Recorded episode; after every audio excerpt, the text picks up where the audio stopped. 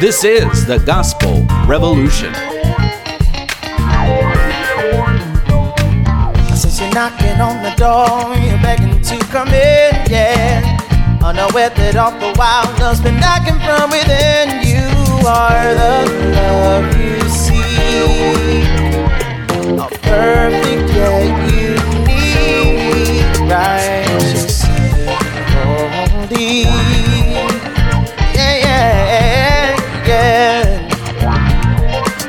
Here's the founder and president of the Gospel Revolution, Michael Lilborn Williams. Hello, Daniel Thomas Rouse. How art thou today? I am doing stupendous. Oh, I didn't know where you were going there with Stu. What?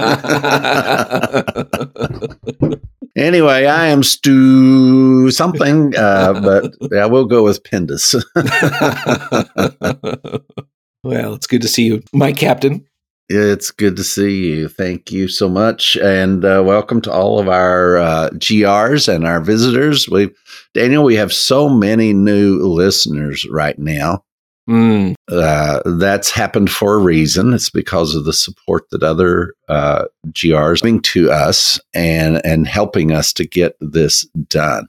They, now we don't have as much as uh, Joel Osteen has coming in. I I think you told me uh, just a little financial support. Remember now, his father heard what the Gospel Revolution teaches, sitting in Luby's several times over four days, and there on the grounds at the church that seated only 10,000 only. and uh, the wonderful man. I just, gosh, for a preacher of the things that these guys taught, he was. Uh, uh, as far as character, I I loved John Osteen. He was a decent man. He Mm. cared enough to ask. He let me know then that he could not teach it, and therefore his son cannot teach it and is not teaching it. But it seems that not teaching it can make one quite uh, wealthy. What has happened? Yeah, just this last week, uh, Joel Osteen, with tears in his eyes, announced to his congregation that they had recently paid off a $100 million uh, banknote for their church annex building. Now, this isn't the church building, this is the church annex. Hmm. $100 million.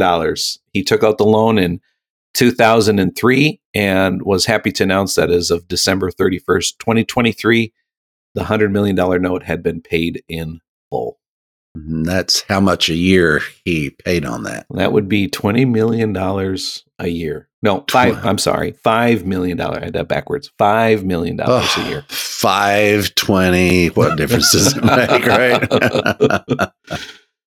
well, it seems to pay to not share the gospel. So I want Mm. you to think about that a little bit, folks. That uh, people are being rewarded for not making a choice, a deliberate choice. Hmm. Uh, uh, two generations now have deliberately made a choice not to share what the uh, father agreed there was nothing uh, scripturally incorrect, but he just could not teach it.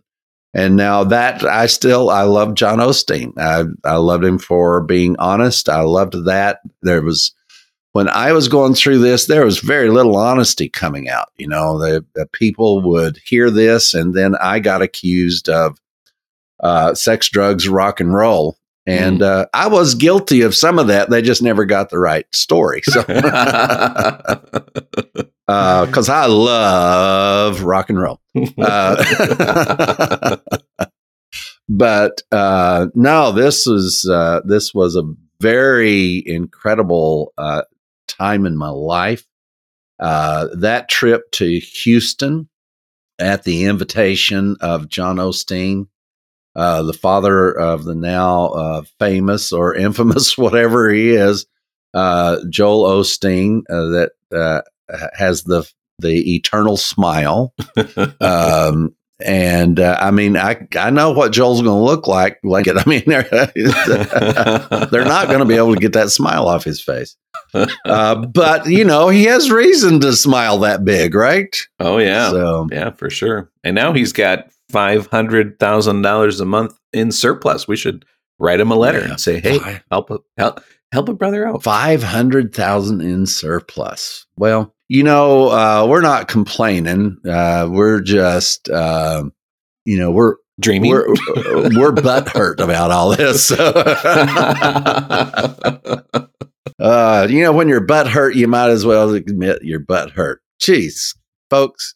So anyway, we do appreciate our uh, GR supporters that cause us to, uh, uh, you know, goodness, uh, if we can just uh, keep from struggling to the degree that we have in the past, uh, that'll be very nice in and of itself. But we really do have a heartfelt thank you to you guys. Um, Mm. uh, there's some of you that if you had those kind of bucks, you'd uh, send it that way. At least that's what they all tell me. You know, boy, if I win the lottery, Mike, and it's like, okay, yeah, right. So, Mike who? yeah, exactly.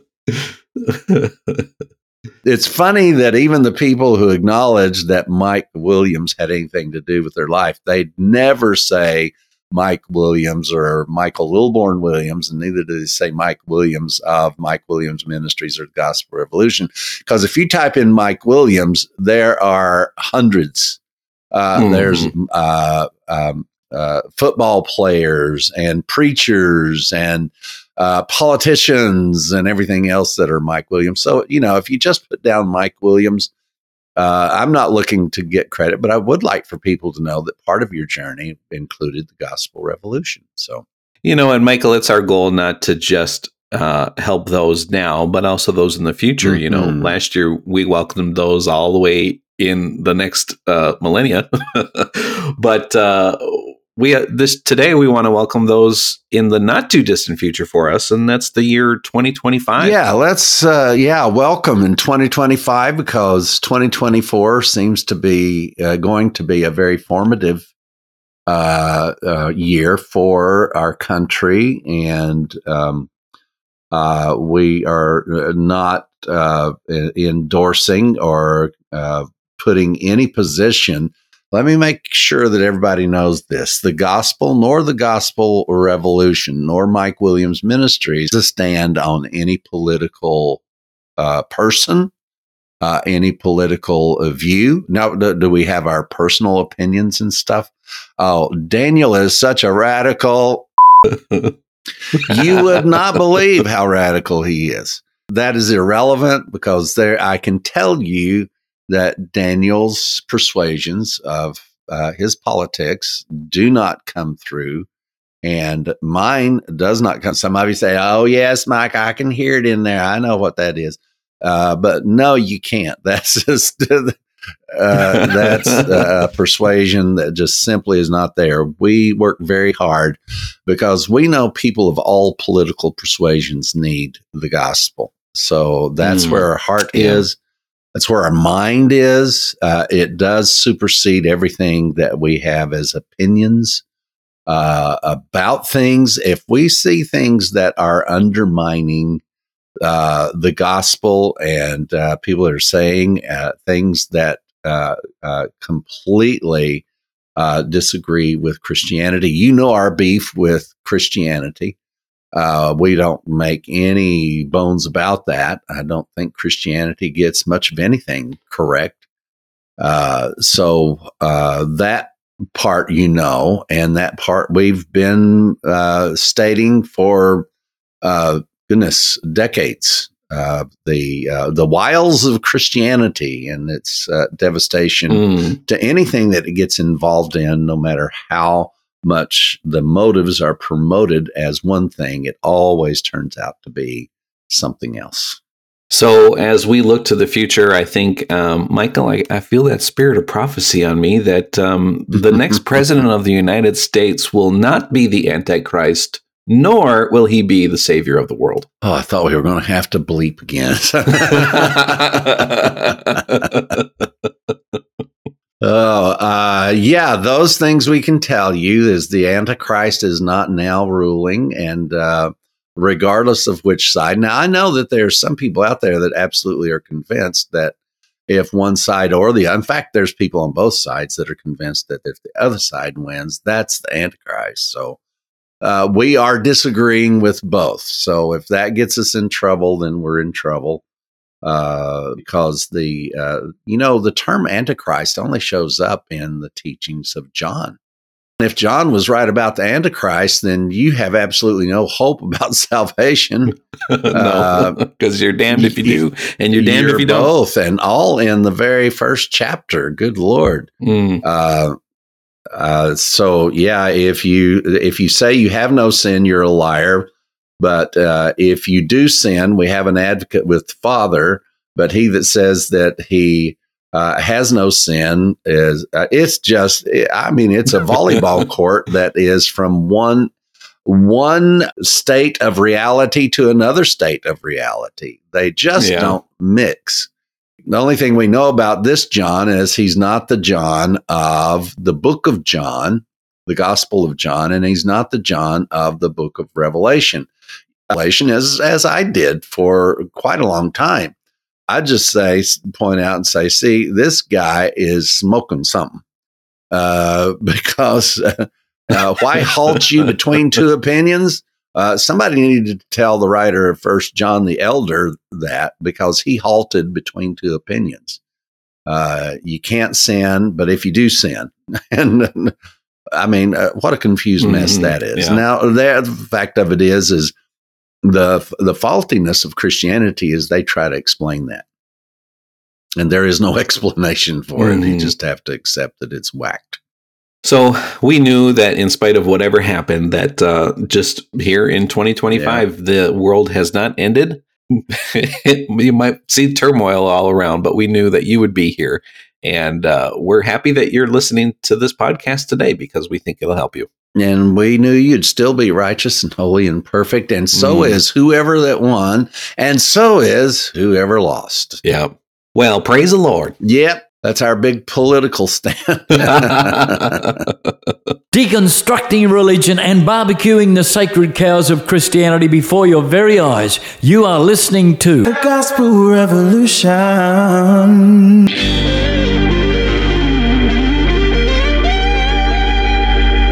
Am buzzing from last week's podcast. Actually, the last two, but I had texted you after I had the chance to listen to what we had recorded. In that one podcast, learn more about the book of Matthew than I have in an entire life of learning about Matthew. Now, Mhm. I say that to say that I've sat in courses through Bible school uh, that lasted several months that taught on the book of Matthew. And I have to say that what we learned last week Mhm. uh, by going through just the first seven chapters of Matthew is more than I have learned in my entire life about the book of Matthew. Well, and let me uh, uh, remind the folks that uh, one of the two of us uh, is a, a Bible school graduate and has a doctorate and uh, on and on. Uh, he is uh, a certified scholar of Bible teaching.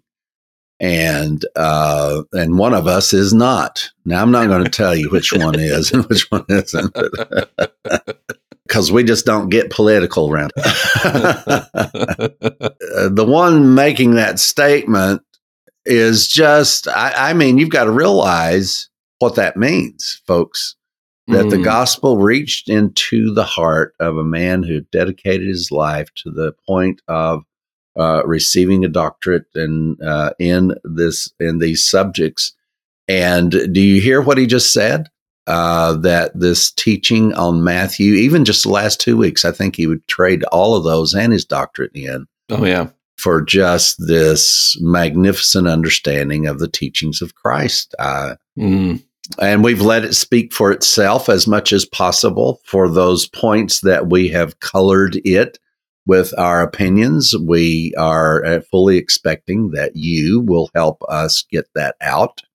Uh, we are not laborers alone in this te- thing called teaching. We are co laborers, not just Daniel and I together, but you that are listening, you are co laborers in this Mm. Uh, the people that I'm in contact with um uh, are uh, constantly helping me understand the gospel. It is just so wonderful.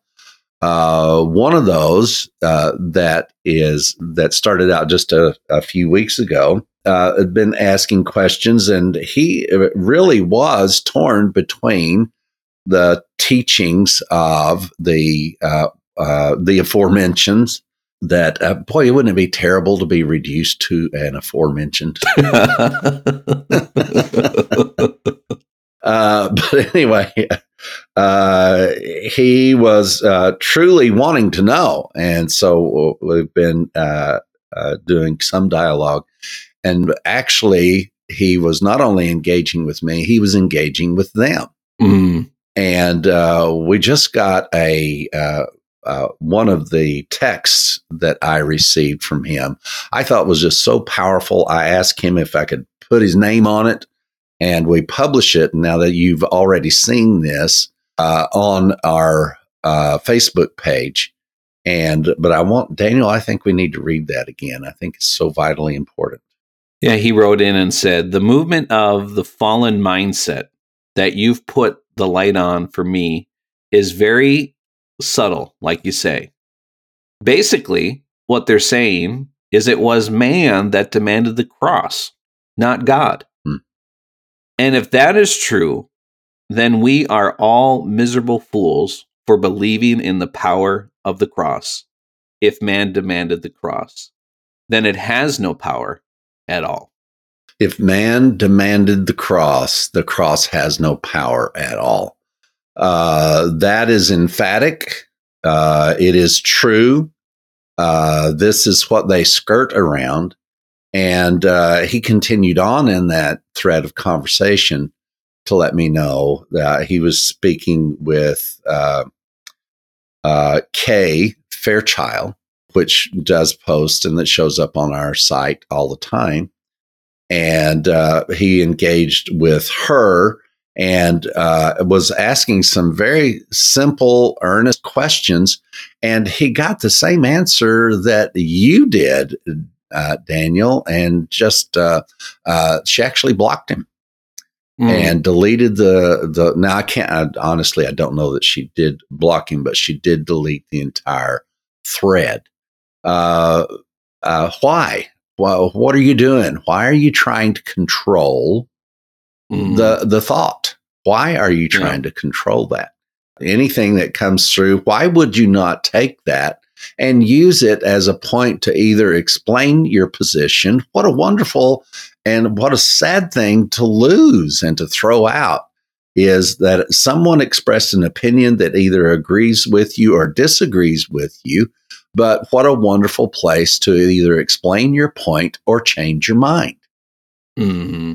I think these guys have a fear of changing their minds. Uh, it is a very fragile, uh, pieced together teaching.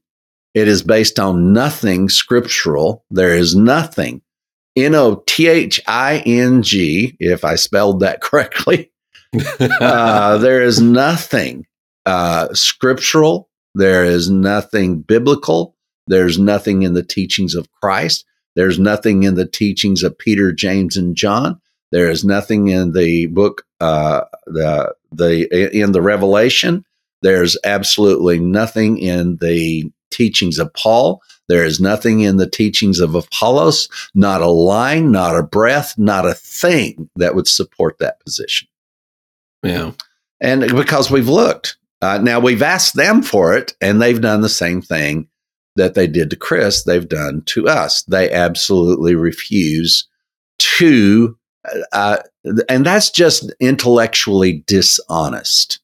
Now, the position is not intellectually dishonest, but the response to people who have questions and you refuse to answer the questions and then and the dismissiveness of anybody that choose or dare or deign to disagree that's intellectual dishonesty uh, just mm-hmm. straight up and yes that's exactly what uh, we have seen now, the fact of it is, they are righteous and holy and perfect uh, based on the uh, teachings of the gospel as presented uh, by comparison in the in the teachings of Christ and the parables uh, uh, of Christ and the te- all and also of the teachings of Apollos. Their teachings don't even agree with the people who disagreed with Paul. Right. They disagree with them even more than Paul. Because uh, there are elements of that we are all one in this teaching of the aforementioned uh, but there is absolutely no process. There's no story. It's uh, Adam started out as perfect.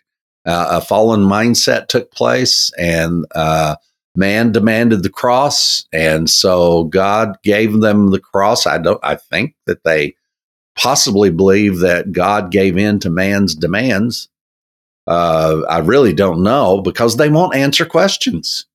Yeah, we used to give out, Don and I used to give out the flying fickle finger of something. I don't know what it was, but it was very Don Bartlett ish.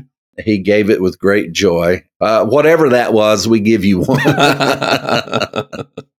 yeah, you know, and it's amazing that um, the very thing that all the writers of the New Testament agree upon is the validity of the Hebrew scriptures. Yeah. Now they may misquote it, mistranslate it, misuse it, but they do agree in mm-hmm. the fact that the Hebrew scriptures is the straight and narrow gate uh, that brought us into the, where we are today. Yeah, they really do, and uh, and Peter very clearly. I've been reading a lot of uh, Second Peter that has three chapters in it, and uh, my conclusion about it, I'm going to teach on it soon, the entire book of Second Peter. But now I see that this entire letter written by Peter is a diatribe against Paul. Mm. Uh, and it was, it is hilariously similar to the 32 page diatribe that I got uh, against me from Jim Richards. Jim and uh, Peter and Second Peter have exactly the same opinions about my teaching as Peter had about Paul's teachings. Wow. In fact, many of the quotes that they take, uh, that Jim takes, is from uh, Peter's letter, uh, those three uh, chapters that were written. And uh, my goodness, what an indictment that is there in Second Peter but for to have your mind to finally settle in on some of those things but folks we don't make up our mind on things overnight i mean i've been considering and contemplating this about uh, uh, peter's writings for 20 years and i only this week came to the conclusion that second peter was a full-on assault against the teachings of paul now mm. i'm going to start looking at it from that point of view to see whether or not uh, that is correct. So, what am I going to be doing as I read it? I'm going to go through it and try to prove that I am wrong. Yeah. And I will submit that for, to others once I do teach on it to help me prove this to be wrong, uh, not to block everybody that disagrees with me about the conclusions that I make or may not come to about this uh, Second Peter chapter three. Uh, this story, dynamo uh, dynamic story of this disagreement of uh, Paul, the latecomer, if you will, to the uh, work of Christ, and um, uh, and his disciples, who constantly claim that their uh, validation for being able to say that their gospel is true is that they spent three years with him. We, you know, we handled mm. and touched him. You know, we we ate fish with him. We, you know, uh, we were there, and this other guy wasn't. And Paul, even though it is recorded he spent three years also with Christ after the resurrection, which I don't understand at all, uh, it's just recorded that he did. And that either happened or it didn't happen. But the fact of it is, uh, Paul never leaned on that as validation for his approval of his teachings. Uh, not one time that I can find, Daniel. Yeah. Uh, you know, if uh, hey, if Jesus had spent two minutes with me, I'd have been spending the rest of my life talking about that two minutes. Mm-hmm. Uh, as others have done. right. Uh, but Paul, uh, if this incident actually truly happened, he certainly had no need to try to validate himself. His interest was in validating the gospel. Mm. You know, the, the value that we have placed on the law and the prophets, Michael, um, I, I, feel like we're basking in that reward mm-hmm. um, by, I mean, just last week, I mean, just the, the, to, my, to prioritize the law and the prophets, the law, of the Psalms, and the prophets is what Jesus um, uh, defined the Hebrew scriptures as. Um, the law, of the Psalms, and the prophets, by putting a value on that, we have really blown up our understanding of the gospel story. Mm-hmm. And that is what modern day, since 1670, uh, Bible schools have deemed to be the term hermeneutics.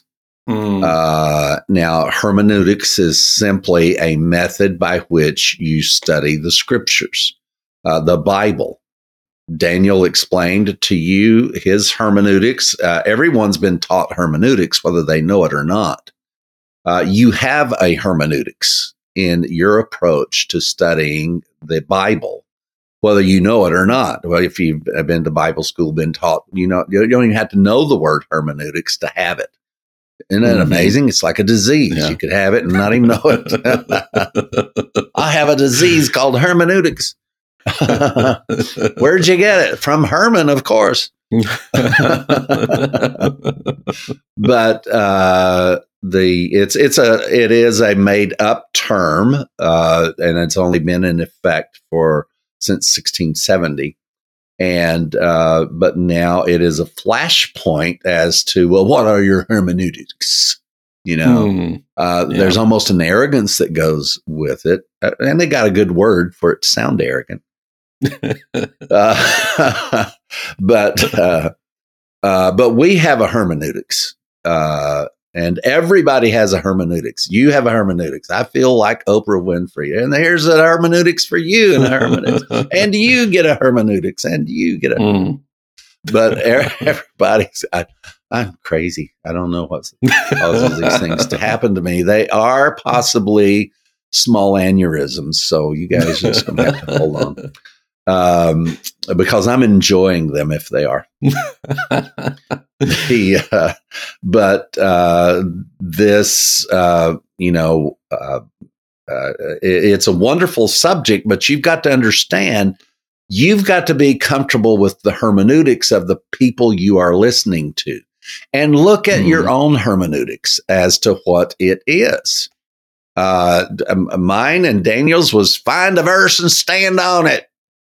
And it didn't make any difference as long as the verse said it. And as Daniel told you, his uh, former uh, colleague took it even uh, more microscopic than a verse. It was just a piece of a part of a mm. man. The doctrines that you can teach, and man, can you teach and preach uh, barn burners and uh, stem winders and all of these things. Oh goodness, can they ever, ever really get you worked up? Yeah. Uh, I remember uh, Brother Schambach, who I was another man out of that whole group that I loved dearly. What a sweet, sweet man. Uh, he and I walked in the desert together. Mm. He had uh, had a heart attack and was losing weight and trying to recover. And we were out in Palm Springs together, teaching in a uh, situation there t- together and so I always walked every day. At the time, I was walking 10 miles a day. That walk. Brother Schambach uh, asked me if he could go with me. And of course, I shortened the walk and stuff. I didn't want to kill the man out in the desert. and uh, but boy, some of the walks we've had. I've I've walked in the desert with Jim Richards. I've walked in the desert with Andrew Wommack. Uh, I've walked in the desert with with Brother Schambach. And if I stopped and thought, I could tell you a few more that I've done these walks in the desert uh, because that's that is where I lived part time and also where a lot of the meetings took place at, at that time was in Palm Springs. So, um, uh, but I remember, sorry, I got caught up in reminiscing there, but when you've walked in the desert with Schambach, you you've got some memories. I'm telling you. Yeah. but I remember him taking that one little line uh, about Jesus in the Garden of Gethsemane. They disciples couldn't stay awake, and then uh, Jesus asked them to pray. They they started snoring, so Jesus had to move away from them. So, uh, so, but the line says, and Jesus went a little further. Mhm. Oh my God. The sermon that came out of that, and Jesus Mm. went a little further. Oh my God, you just wanted to go a little further. You didn't know which direction, but you knew you wanted to go a little further than where you were now. And that's all the difference in the world between Jesus and the disciples, is that Jesus went a little further. Man. I tell you what, I'm excited now. But that was the reason I'm sharing that is that that was Schambach's hermeneutics. Mm. So everybody has it. Uh, everybody's got it. It's kind of like righteousness. Everybody's got it. But the difference between your father's hermeneutics and your hermeneutics is not the same. Calvinist has a different hermeneutics. Arminians have different hermeneutics. Catholics have different hermeneutics. And in then uh, subdividing all the way down into each and every one of their individual ones. The only real difference between explain our hermeneutics to you now you can challenge our hermeneutics. Not only challenge what we teach, but cha- we beg you to challenge the hermeneutics that we have. So our hermeneutics, uh, Daniel, you do it. What is our hermeneutics? Where does this all start? In the Hebrew scriptures. in the Hebrew scriptures. And Jesus told us to study the Hebrew scriptures Mm. uh, because they were all about him. yeah. So hermeneutics 101 is the scriptures are all about Jesus. They're not about you. What we've done with Psalms 23 ought to absolutely grab anybody's attention around the world. I've got one more session to do now on Psalms 23 because of the hermeneutics that Jesus told us to have. And then we have, I, read back through uh, Second Corinthians again uh, just a couple of days ago. Second Corinthians, I'm sorry, First Corinthians chapter two, and Paul lays out the hermeneutics of how the Holy Ghost teaches. Mm. Uh, he teaches by comparing. He teaches by comparing spiritual things to spiritual things. Well, wouldn't it be nice to know what those spiritual things are? You know, well, we do. Chapter two tells us Paul's hermeneutics about what the Holy Ghost teaches. And he compares the cross to the Hebrew scriptures. Mm. And it is, folks, it's worth your time to listen to this. You got to get this ingrained uh, or throw it away. You must do one of two things with our hermeneutics, and that is either affirm it or throw it away. Uh, so, and the reason that Chris got his questions thrown out is because uh, uh, Kay Fairchild has a hermeneutics that she did not like the the questions that were not based on her hermeneutics. Mm. So she had to throw it away altogether because it's challenges that cannot be uh, tolerated. You just can't. You got to keep people thinking a certain way. And as I said, the only difference is that we tell you what ours, our hermeneutics are or is, whichever is appropriate. Uh, and uh, uh, then, of course, we also know that the Holy Ghost, something else about the teaching that the Holy Ghost does about comparing the cross to the Hebrew scriptures is that he, as a teacher, teaches nothing except about Christ. Mm. So I have a question then for you, old Uh, Captain. Uh oh. so last week we talked about John the Baptist, Mhm. and um, I had quoted, uh, I think it was out of Luke, that said that the law and the prophets were until John the Mhm. Baptist. So if the law and the prophets were until John the Baptist, then why do we still find value in the law and the prophets? Well, again, one other part of our hermeneutics is context. Mm, And according to the context of that statement, the straight and the narrow gate is the law and the prophets. It's you know it's it's really quite uncanny that uh, uh, Jesus' statement about John, who he said was the greatest of all of the priests and the prophets, uh, none greater before him. And then that greatest wasn't even worthy, did not count himself worthy to uh, unlash the shoes that Jesus wore. Uh, so here is a dividing line uh, from one world to another that is very obvious. Obvious that it was obvious to Jesus, obvious that it was also obvious to John. And uh, and Jesus made the statement, yeah, he's great. There's none greater than John the Baptist, but uh, uh, compared to uh, those in the kingdom of God, he's not even a spot on the wall. Mm.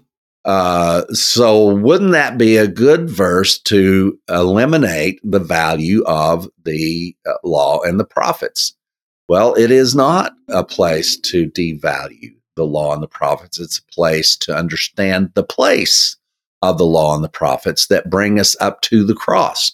What if Christianity knew that all the law and all the prophets, uh, that what they did was deliver us to the cross? Mm. instead of weaving Old Testament stuff into their today understanding of the cross. And and that's bad hermeneutics also. So the answer to that is that actually validates the law and the prophets to be the proper instructor as to what was going to happen and now what did happen Mm. at the cross. wow. You leave out the law and the prophets, you're going to come up with your own definition for the cross to the extreme ignorance of saying that it was man who wanted the uh, crucifixion, not God. Mm. That's what we have found over, I mean, just the, the last couple of years here that we've really been diving into this is the details of the Hebrew scriptures and this story. Uh, I was thinking about that the other day about the difference between believing and knowing. Yeah. And why is it that I know this gospel is true? It's because of all of these details. Goodness. And with the foundation of the Hebrew scriptures and the precise details, I mean, the exact places he was born, the exact clothes he was wearing, the kings that came to see him, Hmm. and the list goes on and on and on. All of those details into one story Yeah. spanned over 6,000 years of human history Mhm. for that all to happen and culminate in the person of Jesus Christ to just be a coincidence? I think not. Yeah, you know, Don did a wonderful job teaching on this, and you know, he he shared how that uh, Jesus was either a lunatic or he was the savior of the world. There's no middle Yeah. ground. Mhm. as people have placed him in such middle ground uh, territories. Uh, but even the genealogy of Christ, uh, uh, recorded in the New Testament, one starting with, uh, was it Abraham? And the other starting with Adam yeah. and uh, both leading right down to Christ. And then that the stories about those ancestors and the generations that are tied together with stories about the stories, about the stories, about the stories. And uh, they really are powerful. As you guys know, and when you're researching genealogy, it is what it is, what it is, what it is. And uh, I've uh, often said about genealogy is that, uh, and DNA, is that uh, genealogy and DNA giveth, and DNA and genealogy taketh away. uh, there's uh, glorious things I thought about my ancestry, and then find out that uh, actually uh, one of the key figures in my ancestry was a uh, prostitute uh, for 50 Mm. years in Kingston, Tennessee. Uh, a documented prostitute, not just she was court documented, uh, uh, Yeah. running a bawdy house. And um I guess I get some of my bawdiness from her. I don't know. anyway, this uh, it's something you can't change. Doesn't make any difference what your opinion of it is. It can't change. It's not going to yeah. and that's the same way as why is the entire uh, volume of the scriptures backdropped by the genealogy of the entire from Adam all the way to Christ, Mm, uh, because genealogy cannot change. Wow. And uh, therefore, the stories must line up with the genealogy. And there's nobody who can understand it. Folks, it gets to such details that it has to be by revelation knowledge that they came up with the stories that connect with the genealogy. Mhm. You're going to be learning more about that in our Canada conference. So, Well, Michael, before we move on to our uh, next command, um, we wanted to do uh, a little appeal. I don't know, we're not asking for money, although you can send that too if you want to. But uh, we are in search for a yeah. transcriber. Um, we have been doing this series now. Um, I think this is, uh, I'm losing count, but I think we're about week 20 or so. And uh, looking at the teachings and commandments of Christ, and I think we're about midway through. And it's our desire to get this into uh, book form Yeah. through the next um, six, seven months that we have yet to work on it. And uh, we're looking for someone who could maybe help with that. And what we can do is we can take the segments of our Mhm. shows that we're doing, get them into your hands, both audio and I think we could do a audio to text. Uh, but in doing that, it needs to be formatted and you know sound um, so it reads well. And so we're looking for someone to help with that. And uh, if you think that that's something you can do, um, give us a call or send us an email at freedom at gospelrevolution.com and let us know that you want to be a part. Mhm. Let's make it clear also, we're not looking for an editor at this time. Uh, we don't want you to uh, insert what your thoughts are, uh, change the text because you think it, was, it would be better if it was said this way or that way. We need a transcriber. And uh, we need somebody that is going to stick to what was said and then let us go through working with you and seeing what does need to be edited. We are not at the editing stage. Uh, we are at the transcribing phase of this. So, uh, with that being said, uh, this, uh, folks, and the reason we're being very cautious about this is that this, I think this book could absolutely impact the whole planet uh, on this, uh, the entire works of the teachings and the parables of Christ. What an incredible thing that is going on here, and and seeing it through the hermeneutics of Christ Himself. You know, and, and if someone wants to, Michael, they could just send me money and I can quit my job. Uh, and there you do it. go. Sure, absolutely. It wouldn't even cost. It wouldn't even. It wouldn't even cost a 0.5 percent of the payment on the building down. Oh my goodness. So anyway, let's move on before I get butt hurt again. Right.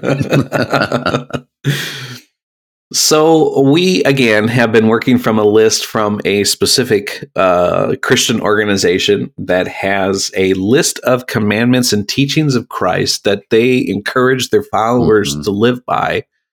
Uh, But not before telling them that they can't live by them unless they have uh, received Oh, power. you got to have the grace to keep the law. That's what the world teaches about grace right now. So we have gone through the list, and if if you missed um, any of the previous podcasts, I would encourage you to go listen to last week because last week we kind of do a summary. We took a break and we went back because most of these were out of the book of Matthew, all but one, and uh, we went back and we had looked through how that all led us up to the point that it did last week in the straight and the narrow gate, and how this is the law and the prophets. But this week, as we move on, and um, we are going to look at the next commandment, which is to pray for the laborers. Yeah. All right, everyone, time to pray. We're Yes. calling a prayer meeting. And this is found in Matthew chapter 9, verse 37 and 38, which reads Then he said to his disciples, The harvest is truly plentiful, but the laborers are few. Therefore, pray the Lord of the harvest to send out laborers into Mhm. his harvest. Well, uh, goodness, I remember the first time that was introduced to me, of course, at the Baptist church, which just meant, you know, you need to go witnessing. And then my encounter with the children of God when I was 18 years old or so. You know, to say not, it's four months. And I sold everything I had and gave everything to them. And then even my underwear. and uh, then um, uh, we were to be laborers in this harvest that there weren't four months to wait. You know, Wow.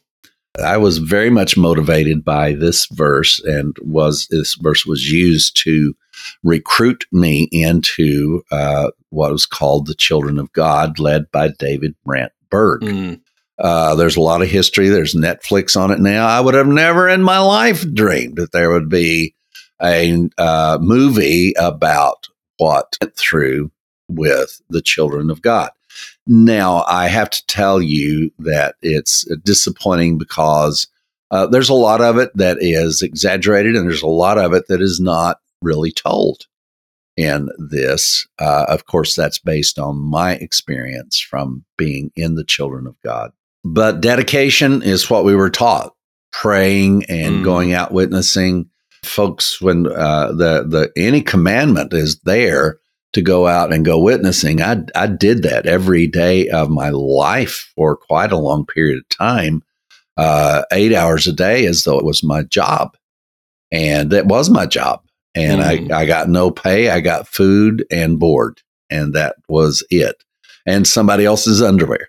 So, uh, you know, for those of you who, who have jumped over that part and just dismissed it, and somehow you are justifying your commitment by laying a Chick tract on uh, the counter before you walk out of a restaurant, uh, and thanks for playing.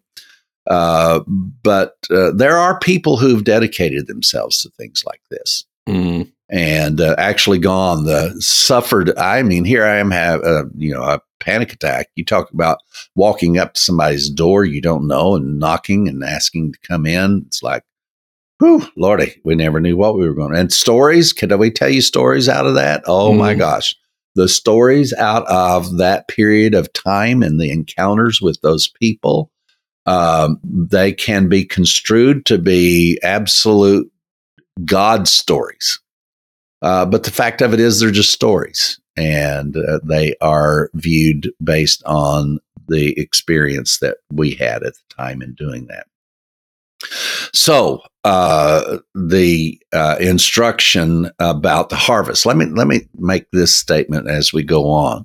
The teachings of Christ are not instructions as to what to do after the cross Mm. Uh, that is it is paramount that you understand that. Now the teachings of christ as we have seen so far were instructions to jewish people to perfect the law.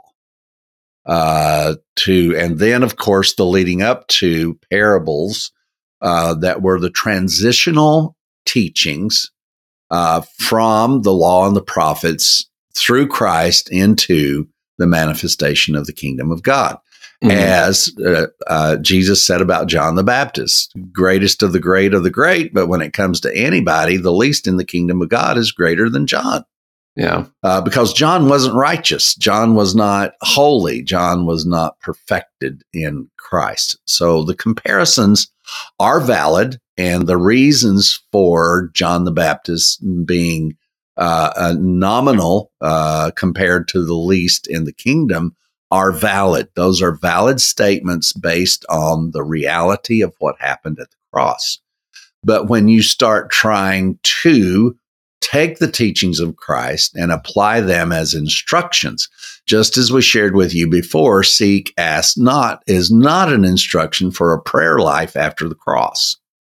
Uh, we went into great detail about that and uh, if you uh, if you don't understand this, you're going to wind up in the children of God. You're going to wind up selling everything you have and giving it to the poor because there's only four months to harvest, and don't say that you can wait.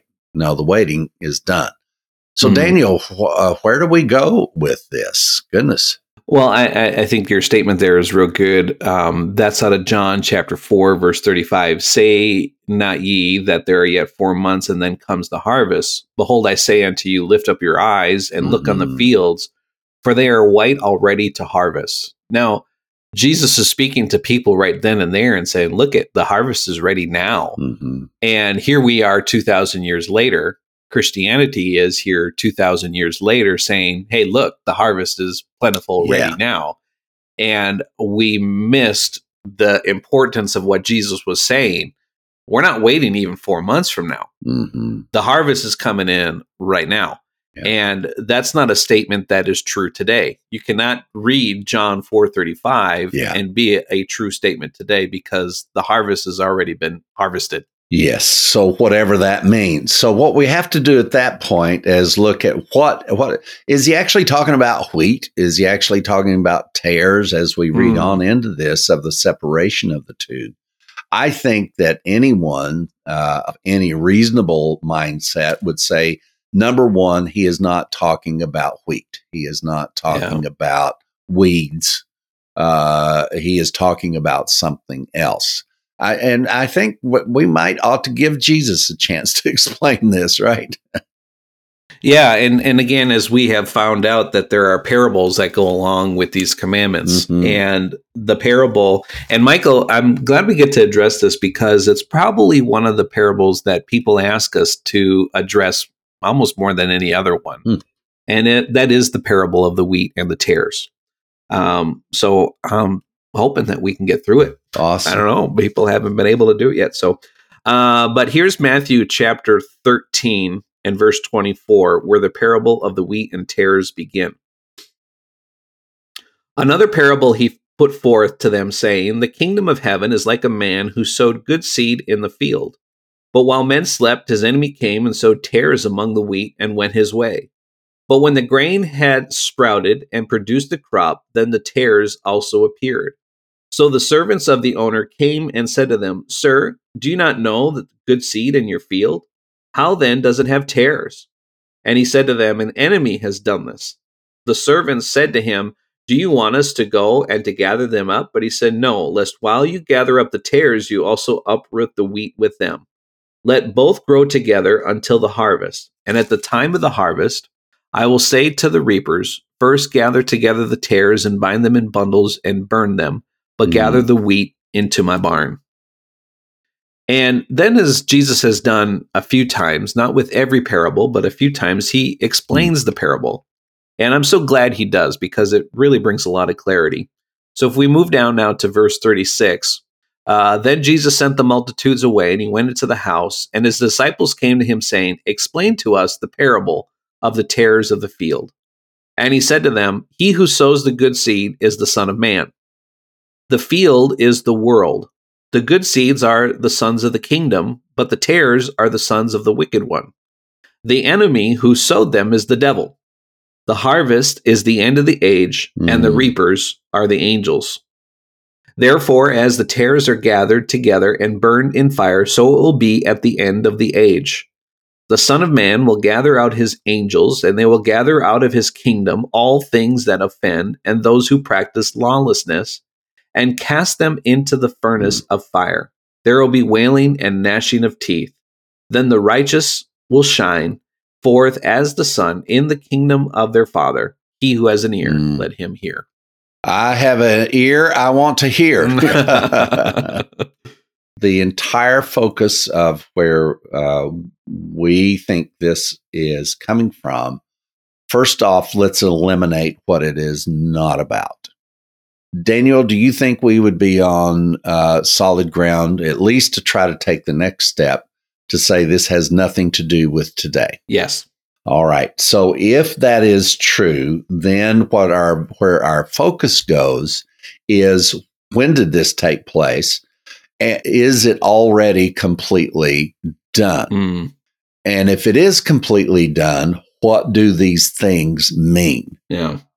Wheats and tares and harvest and who sowed it. But it sounds as though that Christ himself was the director of this harvest. Is is that what that's saying? That Jesus himself is the director of the harvest? Or? Yeah. So the one who sowed the seed is the Son of Man. And Oh, okay. Yep. Yeah. and then the Son of Man will send out his angels. All right. So even though Jesus said, pray that the Lord of the harvest would bring in laborers to his harvest, the laborers that we have described here are angels, not Mm. men. Wow. So uh, now we have a very interesting thing here, I think, about angels and about laborers, is that both of those words can be translated as teachers. Mm. The term um, is the term laborer. It does mean a toiler, and figuratively, it means a teacher. Mm. I uh, that's that's shocking to me. I did not. I had no clue about that. Then, of course, we know that uh, in uh, Second Timothy, whether it's pseudographical or not, we've not gone through these. Uh, uh, possibly pseudographical, but it doesn't mean every statement in there is untrue.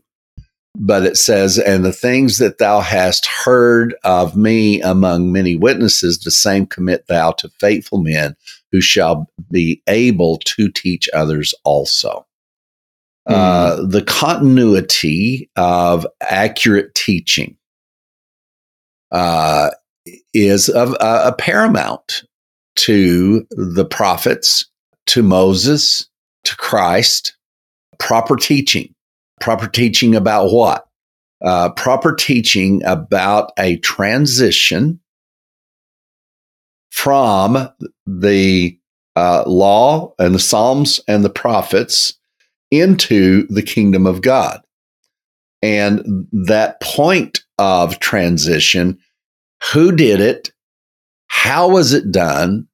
And there's so many points we could be teaching today on the, this very point as to when that uh, that Christ uh, uh, at the cross, uh, before the cross, definitely before anything ever happened on the cross, he drew the entire human race into his own body. Mm. Uh, so that would be a gathering of the wheat Yeah. Into his barn. Into his barn, and uh, not to reduce just to a barn, but uh, you know, nice barn, right? yeah. so uh, we do see the uh, connection here between uh, uh, the laborers gathering everything in, and of course, the one whose barn it was was the Lord of the harvest himself. Mm. So we have a barn. uh, we have a Lord of the harvest, happens to be the same person. Uh, he is the barn. He is the uh, uh, the Lord of the harvest. Uh, uh, it seems that these laborers, according to him, and I think probably according to now that I'm thinking about it, uh, uh, the the Revelation doesn't say that this is about people; it's about angels. hmm Yeah. And it's interesting, Michael, that the work that the angels are doing in this parable um, have nothing to do with the righteous. Mhm. Uh, the work that the angels are involved in is, um, uh, according to the, what the Bible says here, all things that offend and those who practice lawlessness. Mhm.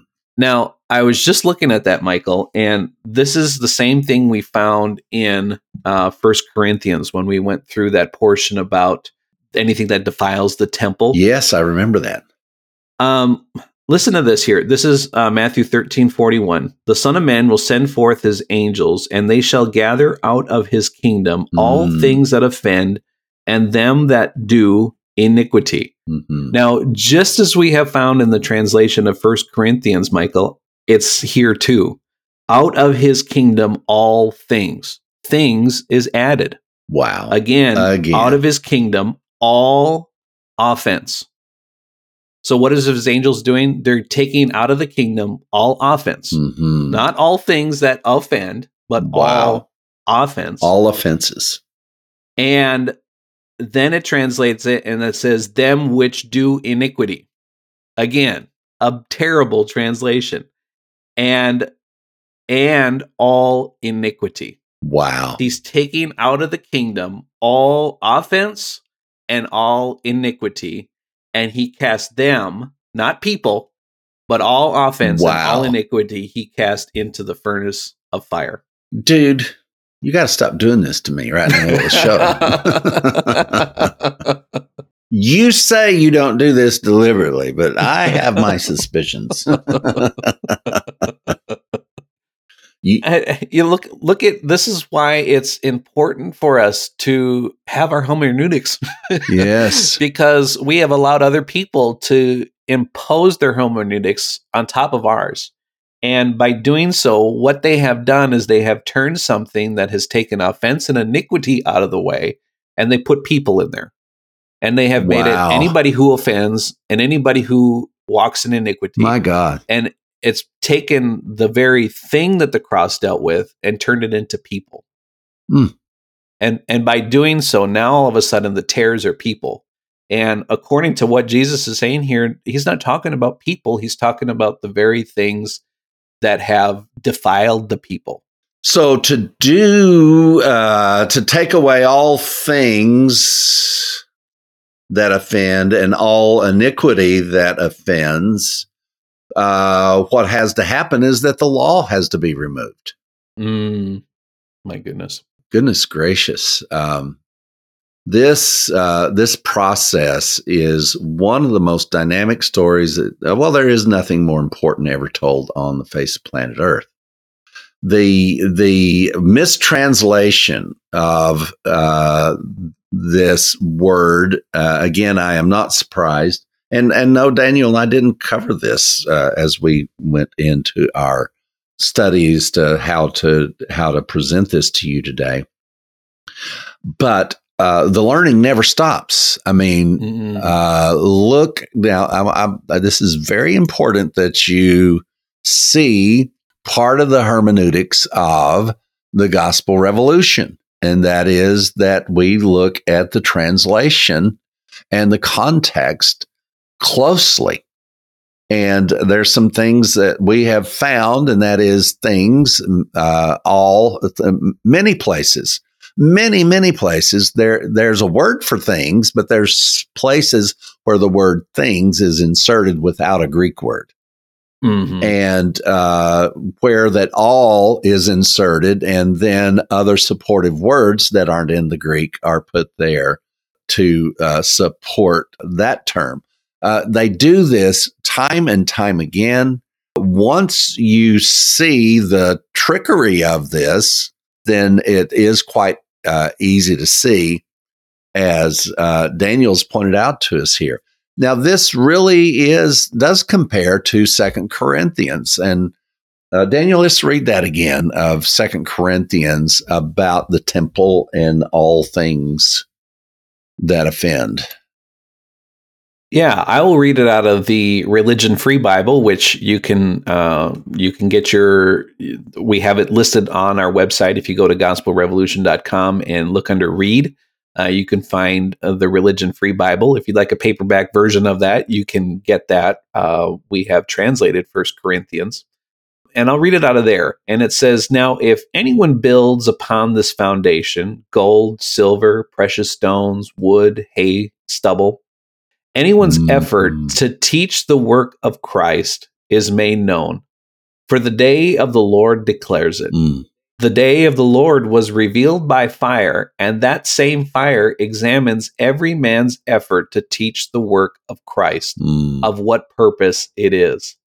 If anyone's effort to build upon the foundation remains, Wow. it is proof that he has grasped the reward of righteousness. If anyone's effort is consumed, that indeed is a loss, but the person is preserved whole, even though his efforts are consumed by fire. My goodness. So we have this the implication of the same laborers, uh, the same process, the same moment. We have found the implication that the term laborers means teachers. We know Mhm. everybody knows that the term angel can mean messenger. And here we have Paul sharing this incredible insight that seems to be very supportive of this notion that we're talking about. If we're talking about laborers, we're talking about teachers. Yeah. And the thing that's being consumed by fire is the thing that just absolutely doesn't line up with the gospel. hmm Uh, we are persuaded at this time, unless uh, in future moments we see something else. But uh, at this time, we are convinced that all of this happened in one moment, in the twinkling of an eye at the cross, and that everything was consumed, whether you're teaching it today or not. It's not going to be consumed by fire.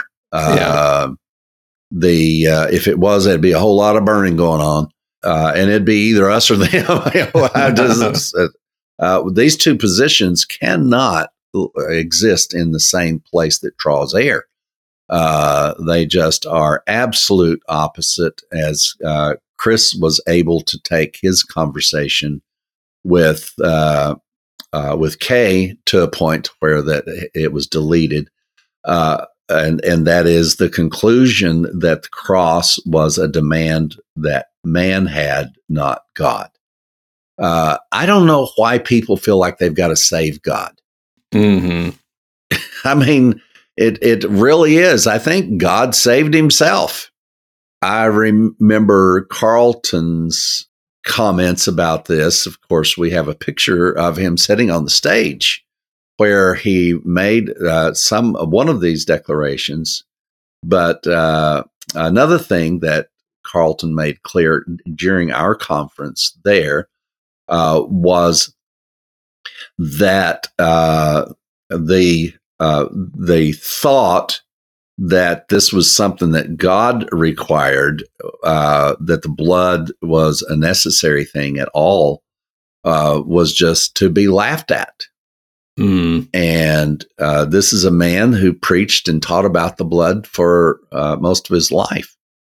Uh, and then suddenly there's this invasion. And yes, he did come through the understanding of the gospel, through the gospel re- revolution. And then he left that behind very quickly, turned the things about the cross into a laughing stock. He was offended by the cross. You can't say anything less than that, than if this was an offense uh, to the cross. As Chris has so aptly pointed out to us, uh, the difference between it being the plan of God and it being the plan of man, it leads to a Christ that we are absolutely stupid for having any uh, trust in whatsoever. Michael, this this this whole story about the laborers is substantiated all the way from the prophets through the revelation. Mhm. Um, actually, one of the um, footnotes here for this parable goes to Revelation chapter 14, uh, 14, 14, and it reads this And then I looked, and behold, a white cloud, and on the cloud sat one like the Son of Man, Mhm. having his head a golden crown, and his hand a sharp sickle. Another angel came out of the temple, crying with a loud voice to him who sat on the cloud Thrust in your Mm. sickle and reap, for the time has come for you to reap, for the harvest of the earth is My God. ripe. So he who sat on the cloud thrust his sickle on the earth, and the earth was reaped. Now, uh, these are direct quotes out of uh, Joel and Jeremiah about this harvest being ready and the earth being ready and ripe. My, my, my. And the revelation, again, as we have uh, we said that so many times as we were teaching it, it's not about the future.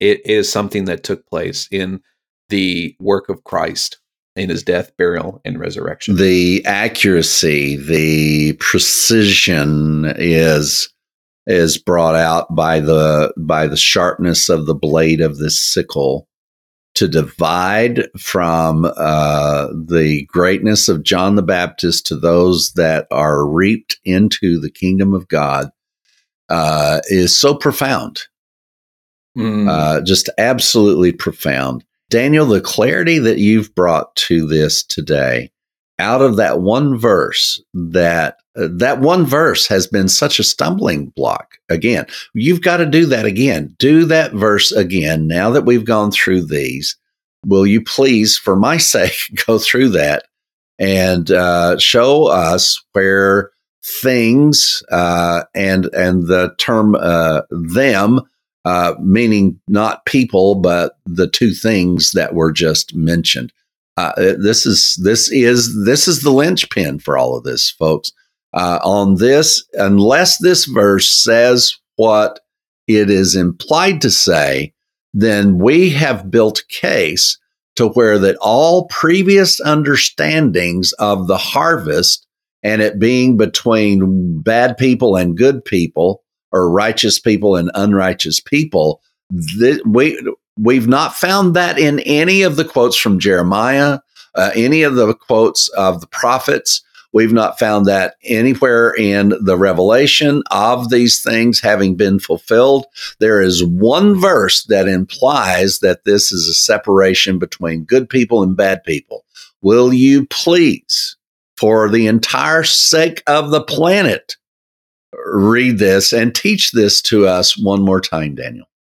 So this is Matthew chapter 13 and verse 41. And this is how it reads of the King James version. The Son of Man shall send forth his angels, and they shall gather together out of his kingdom all things that offend and them which do iniquity. Now, if you look to the Greek, and they shall gather out of his kingdom all things, those two words, all things, is one single Mhm. word. It's pas, which All. is just means all. So there's no things. Mhm. So he shall gather out of his kingdom all, and then the next two words that offend. There's no Greek word for that. There's only the word Mm. offend or offense. So he shall gather out of his kingdom all offense. And, which is simply a conjunction, and then it translates them which do as one Mm. word.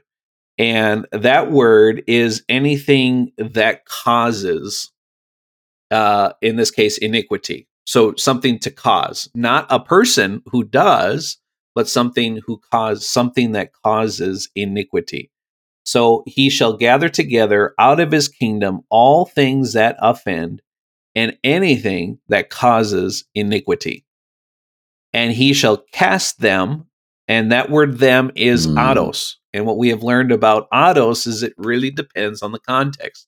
Yes, it can refer Mhm. to people, but you have to look at the context. And uh, up to this point, we do not see people My God. we see an offense and we see iniquity.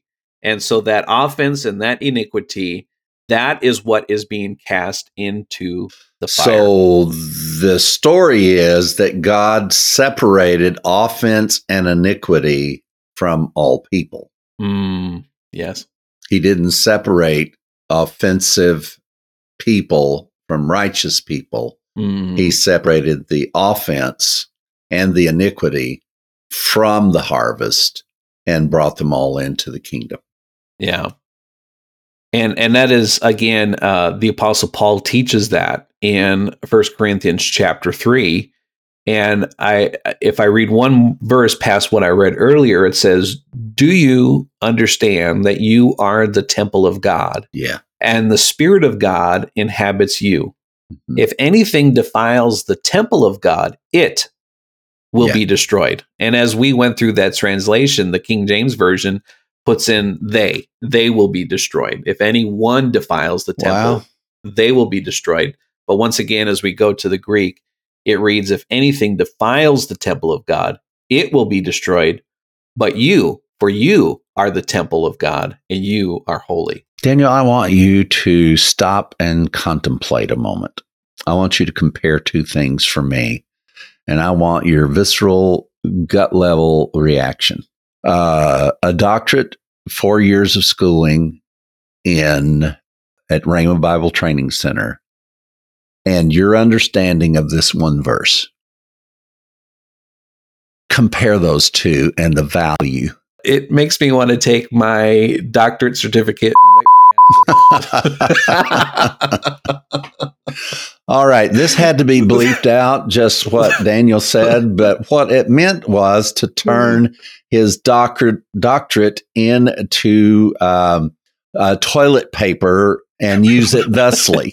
Uh, so that's the published version of. Uh, so, but I asked for visceral. I asked for gut level, and it don't get any more gut level or visceral than that. So we know what the doctorate now means to you. Is there any way of explaining what this verse means to you now? I, I don't know that there would be. I mean, it's it's it's um it's salvation at Mhm. it, it- it's the definition of salvation. Salvation at its finest, isn't it? Yeah. Because Michael, th- this parable, you know, even as as our GRs, I mean, it's something that stumbled the brain. You know, Mhm. what is this division? You know, and and we've been always painted this picture that um, Daniel stands on the left and Michael stands on the right, and Mhm. one's going to burn in hell and the other one's going to heaven, Mhm. And that is the furthest thing from what Jesus is describing here. Yeah, uh, and it's it's not in the teachings of Paul that were inserted uh, into his understanding. Uh, Hmm. It's not in this uh, teaching of Christ. It's not in the Revelation. It's not in the prophets. Mm. Uh, it's not there one single time. And here in this one verse has been uh, at, at one verse in Jesus's teaching and a verse out of Paul's teaching were meticulously manipulated to set people at odds with each other and to judge one another. I would say that First Corinthians uh, chapter 2 and these verses in Matthew's chapter 13 yes. Uh, that had these been understood 500 years ago, that genealogy that I showed you of the kings of, uh, uh, now I've got one of uh, Eastern Europe. Uh, because my genealogy actually ran into all the way to the eastern part. Uh, so I've got another one of those now, but uh, all of those are based on my God. They're all based on the separation of the wheat and the tares. Goodness. Um, people being convinced that somebody else is the tares and they are the wheat, and all of these sickles and blades and war, and all justified by the misunderstanding, mistranslation. Uh, it has to be deliberate. There's just hardly a way uh, this could have accidentally been translated, especially the, uh, in the teachings of Christ and the teachings of Paul, to have been uh, translated to mean something completely opposite to what it actually states in the Greek. Mm. Yeah, what what would it be like today, Michael, if instead of spending 2000 years telling people they need to accept Jesus Christ as their Lord and Savior so that you wouldn't be on judgment day divided like wheat and tare, hmm but rather proclaiming the good news that the tares have been removed from all of mankind. Yeah, the thing that condemns you has been removed. Mm. Uh, out of the harvest. Uh, yes, those verses condemn you, but please understand those things were removed. They've been removed. Mm. Uh, just as uh, Paul's uh, uh, testimony and um, his teachings about the law and the going from glory to glory uh, that teaching of going from glory to glory is the separation of the wheat and and Wow. uh, there was a glory to everything that ran up to the cross. Christ Himself had sown these this seed. This was the seed of righteousness that goes back to before the foundation of the world, and that seed produced. That seed was absolute, and it absolutely consumed the entire earth And uh, the only thing left to do is to remove what was called iniquity and offenses, all based on the law, and remove the law. How do you get rid of all offense? How do you get rid of all iniquity? You must take out all law. No Hmm. other way. No other way. See, to take offense and iniquity and make it about actions and deeds is to miss the gospel altogether. To take away offense and iniquity by the removal of the law is to have a direct hit on the understanding of what the gospel actually is.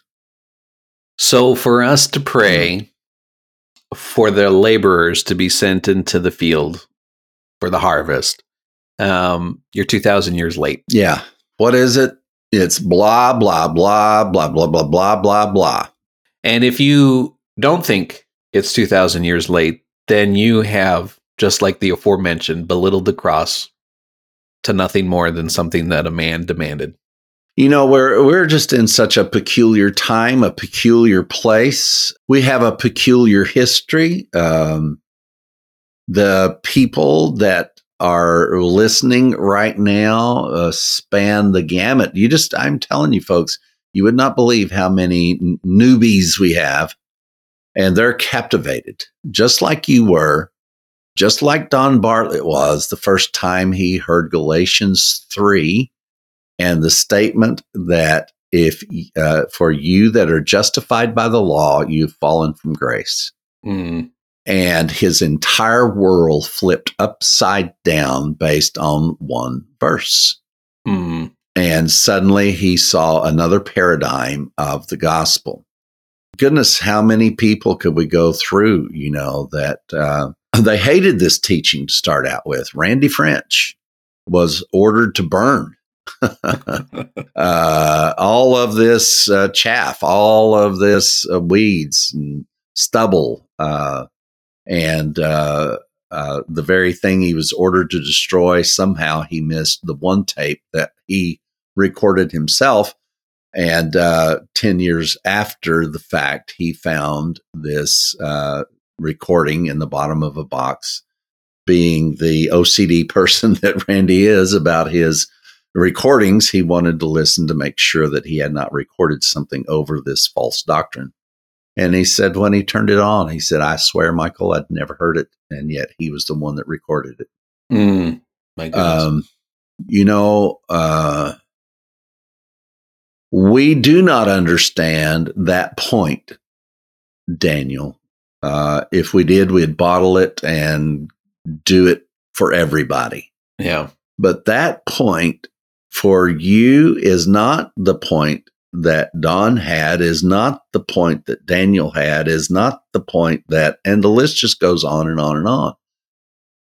So, our only hope now that you know how many people that this will be the linchpin, this will be the thing that saves their soul and causes them to abandon Christianity. Yes, I Mm. said it straight out loud Mm, abandon Christianity, which has warped the thoughts of people to think that there is a them and a they in the separation of the wheat and the tares instead of an it being separated from a them. And all its have been separated, separated from all thems.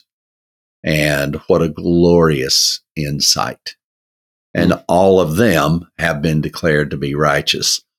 All of it has been burned up. Had I heard this podcast, Michael,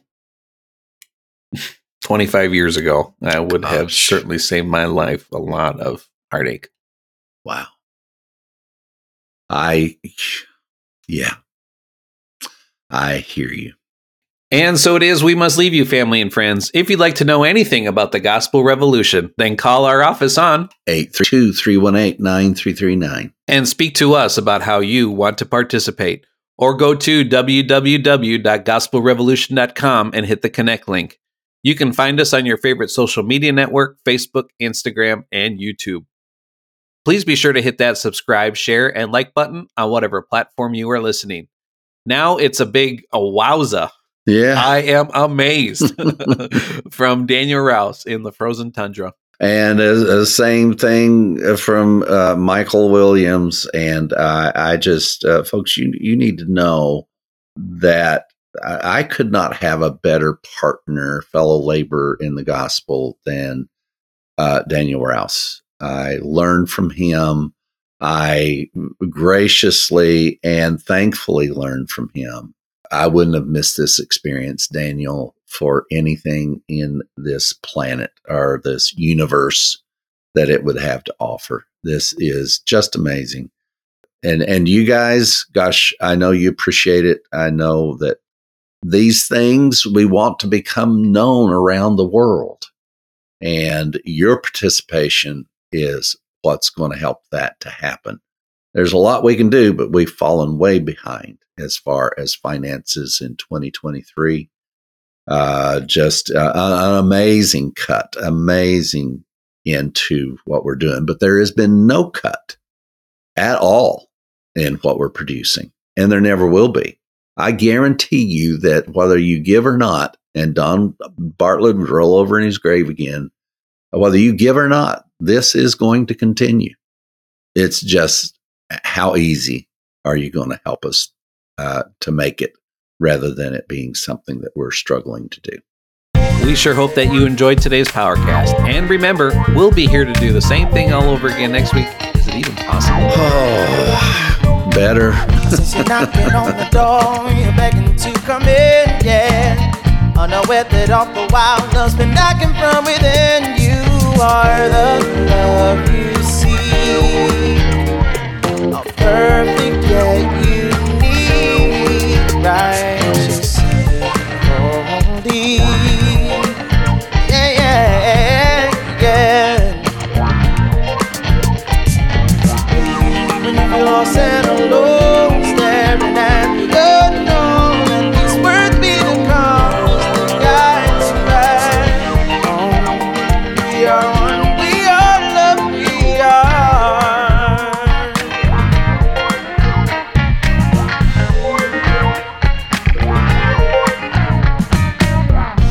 gotta be nothing to complete. It's not a thing that you need, you're the love. Just remember to breathe and take a second off. Look, I'm just trying to remind you that you're perfectly divine. Flawlessly